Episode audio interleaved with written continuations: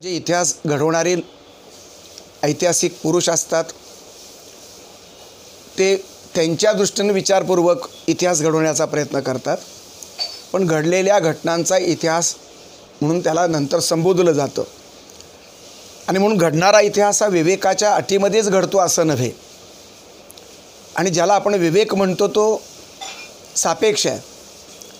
आणि म्हणून घडलेला इतिहास कसाही असो तो लिहिताना मात्र विवेकपूर्ण भूमिकेतून लिहावा. वाचताना विवेकानंच वाचावं आणि मूल्यमापन करतानाही तो विवेकानंच मूल्यमापन करावं. दुर्दैवानं मराठी संस्कृतीसह एकूणच देशाच्या आणि जगाच्या संस्कृतीमध्ये इतिहास घडवणारे घडवून गेले पण घडलेल्या इतिहासाचं विश्लेषण करताना इतिहासाचे लेखक आपल्या मनातील आणि मेंदूतील संकुचित धर्मभावना जातभावना वंशभावना यांचे संदर्भ त्या इतिहासावर लादतात. आणि त्यामुळं इतिहासाला विकृत वळण लागतं. इतिहास ही सोय नव्हे तो सोयीनं लिहायची गोष्ट नव्हे. इतिहास हा सत्याच्या अटीमध्ये लिहावा. अर्थात जास्तीत जास्त सत्यापर्यंत पोचण्याचा प्रयत्न प्रत्येक अभ्यासकाचा असावा. ही माझी अपेक्षा आहे. महाराष्ट्राचा विशेषतः मराठीशाहीचा इतिहास लिहिणारी मंडळी सुरुवातीला ब्राह्मण समाज जास्त असल्यामुळं आणि ब्राह्मण वर्णाभिमान त्यांच्या मनामध्ये असल्यामुळं शिवाजी महाराजाचा इतिहास लिहिणाऱ्या ब्राह्मणांच्या लेखण्या हे बऱ्यापैकी पक्षपाती ठरल्या आणि त्यामुळं शिवाजी महाराजांच्या पराक्रमाला जानव्याच्या मर्यादा पडल्या. राजवाडे ते ब बोबा पुरंदरे हा संबंध ब्राह्मण्यग्रस्त ब्राह्मणांनी लिहिलेल्या इतिहासाचा प्रवाह. हा अशा प्रकारच्या ब्राह्मण जाती आणि वर्णाकडे शिवाजी महाराजांचं कर्तृत्व वळवल्याच्या साक्षी या संबंध प्रवाहात आपल्याला मिळतात. आणि त्यामुळं ही संबंध भूमिका अयोग्य आहे. म्हणूनच याच भूमिकेतून गुरु नसलेल्या दादोजी कोंडदेवांना शिवाजी महाराजाची गुरु करण्यात आलं. रामदास स्वामी संत म्हणून कितीही श्रेष्ठ मानले आणि असले तरीसुद्धा रामदास स्वामीचं गुरुपण शिवाजी महाराजांच्या कर्तृत्वावर बळजबरीनं लादण्यात आलं. हा ब्राह्मण लेखणीचा हा पराक्रम जरा उशिरा ब ब्राह्मणेतर लोकांना लक्षात आला आणि मग ब्राह्मणेतरांच्या लेखण्या सरसावल्या. आणि मग ब्राह्मण्यग्रस्त ब्राह्मण विद्वानांचा पंचनामा त्यांनी आपल्या लेखनातून केला. ती लबाडी बाहेर शोधून काढणेपर्यंत ब्राह्मण ब्राह्मणेतरांच्या लेखड्यांचं मांडणी. ही स्वागतार्य आहे ती समर्थन आहे त्या मांडणीला. पण हे करताना ब्राह्मणेतर विद्वानांनी ब्राह्मण्यग्रस्त ब्राह्मणाचीच प्रवृत्ती आणि आवृत्ती गिरवली आणि त्याच इतिहासाची झेरॉक्स प्रत ब्राह्मणेतर जाणीवेतून उभी केली. जे ब्राह्मण्यग्रस्त ब्राह्मणांचा इतिहास आणि ब्राह्मण्यग्रस्त ब्राह्मणेतर ब्राह्मणांचा इतिहास. या दोन्हीमध्ये एकच ब्राह्मण्यग्रस्त प्रवृत्ती कॉमन दिसते मला. आणि म्हणून शिवाजी महाराजांचे रामदास हे गुरु नाहीत हे सांग सांगण्यापर्यंत त्यांचं स्वातंत्र्य आणि त्यांची सत्यनिष्ठा आपण समजून घेऊया. पण रामदासाची गुरुपदाची ही परंपरा झुगारत असताना रामदास हे शिवाजी महाराजाचे गद्दार होते शत्रू होते ते विजापूरच्या दरबाराचे हेर होते. औरंगजेबाचे हेर होते. दोन दोन मुस्लिम शाह्यांचे ते हेर होते. अशा प्रकारचा कपोल कल्पित अशा प्रकारची एक थाप. ही काल्पनिक थाप इतिहासाच्या नावानं ब्राह्मणेतर विद्वानांनी मारली. आणि म्हणून दोन्हीकडला इतिहास थोडासा डिस्टर्ब झाला विकृत झाला. ब्राह्मण्यग्रस्त जाणीवेला जात जाणीवेला ब्राह्मणेतरांची जात जाणीव ही निर्दोष उत्तर नसते. आणि ब्राह्मण्यग्रस्तता ही ब्राह्मणासह सर्व जातीमध्ये असते. हे बाबासाहेब आंबेडकरसुद्धा सांगतात. आणि हे सत्य जर समजून घेतलं तर महाराजांच्या इतिहासाला लावलेलं इतिहासकारांनी विकृत वळण. मग ते इतिहासाचार्य राजवाडे ते पुरंदरे आणि माम देशमुख शरद पाटील ते राणा कोकाटे या दोन्ही प्रवाहांनी इतिहासाचा विनयभंग केलेला आहे. यामधून शिवाजी राजाच्या इतिहासाची संबंध मुक्तता करायची असेल तर तिसरा विवेकवादी प्रवाह सांगावा लागेल. शितू माधवराव पगडीने उभे केलेले शिवाजी महाराज कॉम्रेड पानसरे आणि जयसिंगराव पवारांनी उभे केलेले शिवाजी महाराज नरहर कुरुंदकर आणि अरा कुलकर्णीने उभे केलेले शिवाजी महाराज. अशा वेगवेगळ्या जातीतल्या परंतु विवेकनिष्ठ लेखण्या ज्यांच्या वाट्याला आल्या असा शिवाजी महाराजाचा हा विवेकवादी इतिहास जो आहे तो मला महत्त्वाचा वाटतो. आणि याच परंपरेतून विचार करताना शिवाजी महाराज हे अँटी मुस्लिम भूमिकेत होते अशा प्रकारचा एक आवडता सिद्धांत ब्राह्मण लेखकांनी मांडला. त्यामध्ये बरीच मंडळी आहेत.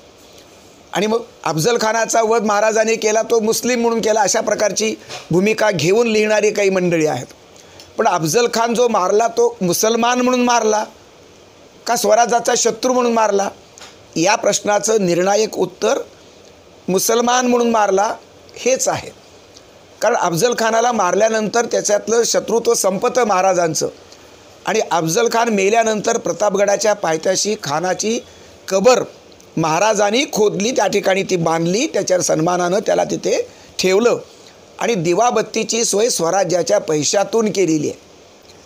आणि म्हणून महाराजांचं राजकारण आणि महाराजांचं धर्मकारण याची गल्लत न करता महाराज हिंदू धर्मात जन्मले महाराज हिंदू धर्मातच मृत्यू झाला आणि महाराजांचं राजकारण मात्र हिंदू धर्माच्या कक्षा ओलांडणारं आहे.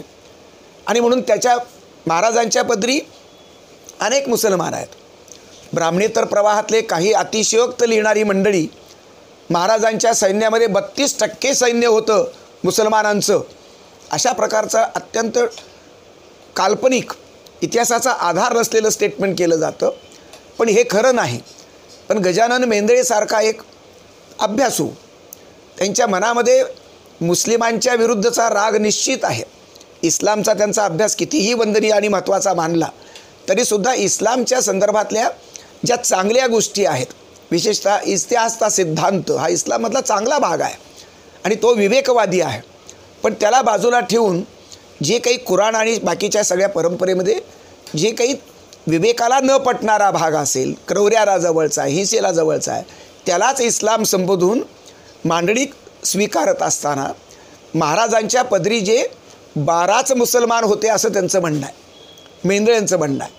पण हे बारा आणि पण ते कोणत्या प्रमाणात? चारशे छप्पन हिंदू होते लष्करामधले हिंदू. अर्थात ही जी नावं आहेत चारशे छप्पन हिंदू आणि बारा मुसलमान ही नावं उपलब्ध कागदपत्राच्या आधारे शिवकालीन जी कागदपत्रं आहेत ब्रिटिशकालीन जे कागदपत्रं आहेत त्यांच्या आधारे त्यांनी ही नोंदणी केलेली आहे. आणि म्हणून हे जरी खरं असलं तरी बारा मुसलमानसुद्धा महाराजांच्या पदरी होते. याचा अर्थ असा की महाराजांचं राजकारण हे मुस्लिम सत्तांच्या विरुद्ध होतं पण मुस्लिम धर्माच्या विरुद्ध नव्हतं आणि स्वराज्यातल्या मुस्लिमांच्या विरुद्ध नव्हतं. महाराज हे ब्राह्मण विरोधी होते असं ब्राह्मणेतर विद्वानांचं म्हणणं आहे. आणि म्हणून महाराजांना हिंदू धर्मातून बाजूला काढण्यासाठी ब्राह्मणांना शत्रू ठरवले गेलं महाराजांचे आणि महाराजांचं नववं लग्न अस्पृश्यबाईशी लावण्याचा पराक्रम शरद पाटलांनी करून टाकला. अब्राह्मणी मंगलास्त्रक म्हणली आणि नसलेली ही हवेतली काल्पनीतली अस्पृश्यबाई महाराजांची पट्टराणी केली. त्यामुळे द्वेषभावनेतून सोयराबाईने ब्राह्मणांचं ऐकून महाराजांना विष पाजलं आणि शिवाजी महाराजांना ठार मारलं. अशा प्रकारची कपोल कल्पित थाप कॉम्रेड शरद पाटलासारखा फुले शाहू आंबेडकरवादी मार्क्सवादी विद्वान आपल्या इतिहासाच्या नावानं मांडतो आहे याला इतिहास संशोधन म्हणायचं का? ही इतिहासाच्या नावावरती खपवलेली विकृती आहे. आणि अशा विकृतीच्या दोन्ही परंपरा दोन्ही प्रवाहातून महाराजांचा इतिहास आपल्याला बाजूला काढावा लागेल. त्यासाठी विवेकाची पेरणी करावी लागेल. विवेकाधारित वस्तुनिष्ठ अभ्यास तिथे मांडावा लागेल. आणि म्हणून तिसरा जो इतिहासकारांचा प्रवाह आहे सेतू माधवराव पगडी कॉम्रेड पानसरे नरहर कुरुंदकर जयसिंगराव पवार आह साळुंके किंवा तुमचे अरा का कुलकर्णी कमल गोखले असे मराठा आणि ब्राह्मण या दोन्ही प्रवाहातले विवेकवादी इतिहासकार एकत्र करून तिसरा विवेकवादी प्रवाह आपल्याला सांगता येतो. इतिहासाच्या विकृतीकरणातून पुनर्मांडणीतून जर विकृतीच पेरली गेली तर भविष्य मा महाराष्ट्राचं चांगलं नाही. आणि हीच मॉडेल घेऊन महाराष्ट्राचं शुद्धीकरण इतिहासाचं शुद्धीकरण करून भारताच्या शुद्धीकरणाचा प्रयत्न करणं आणि जगातल्या इतिहासाचा शुद्धीकरणासाठी आपण कटिबद्ध होणं हे महत्त्वाचं आहे. इतिहासातून प्रेरणा घ्यायची असते. इतिहासातून मार्गदर्शन घ्यायचं असतं. आम्ही मागचा इतिहास इतिहासातला भूतकाळच जर आम्ही बरबटून टाकला विकृतीनं भारावला आणि आमच्या आधुनिक काळातले स्वार्थ राजकीय हितसंबंध आमचे अज्ञान आणि आमच्या अंधश्रद्धा जर नायकावर लादल्या आणि सामान्यांचं योगदान जे जुन्या काळात ते बाजूला सारलं जाती धर्मामध्ये जर आमचा इतिहास विभागला तर मानवी समाजाचं पुण्य हे आम्ही जाळून टाकल्याचं पाप आमच्या पदरी येईल. आणि म्हणून पुण्यशील इतिहास सत्यनिष्ठ इतिहास वस्तुनिष्ठ इतिहास नव्या इतिहासाला तो जन्म देतो नवा इतिहास आम्हाला कल्याणकारी करायचा आहे. त्यासाठी विकृतीची बाधा नको नको.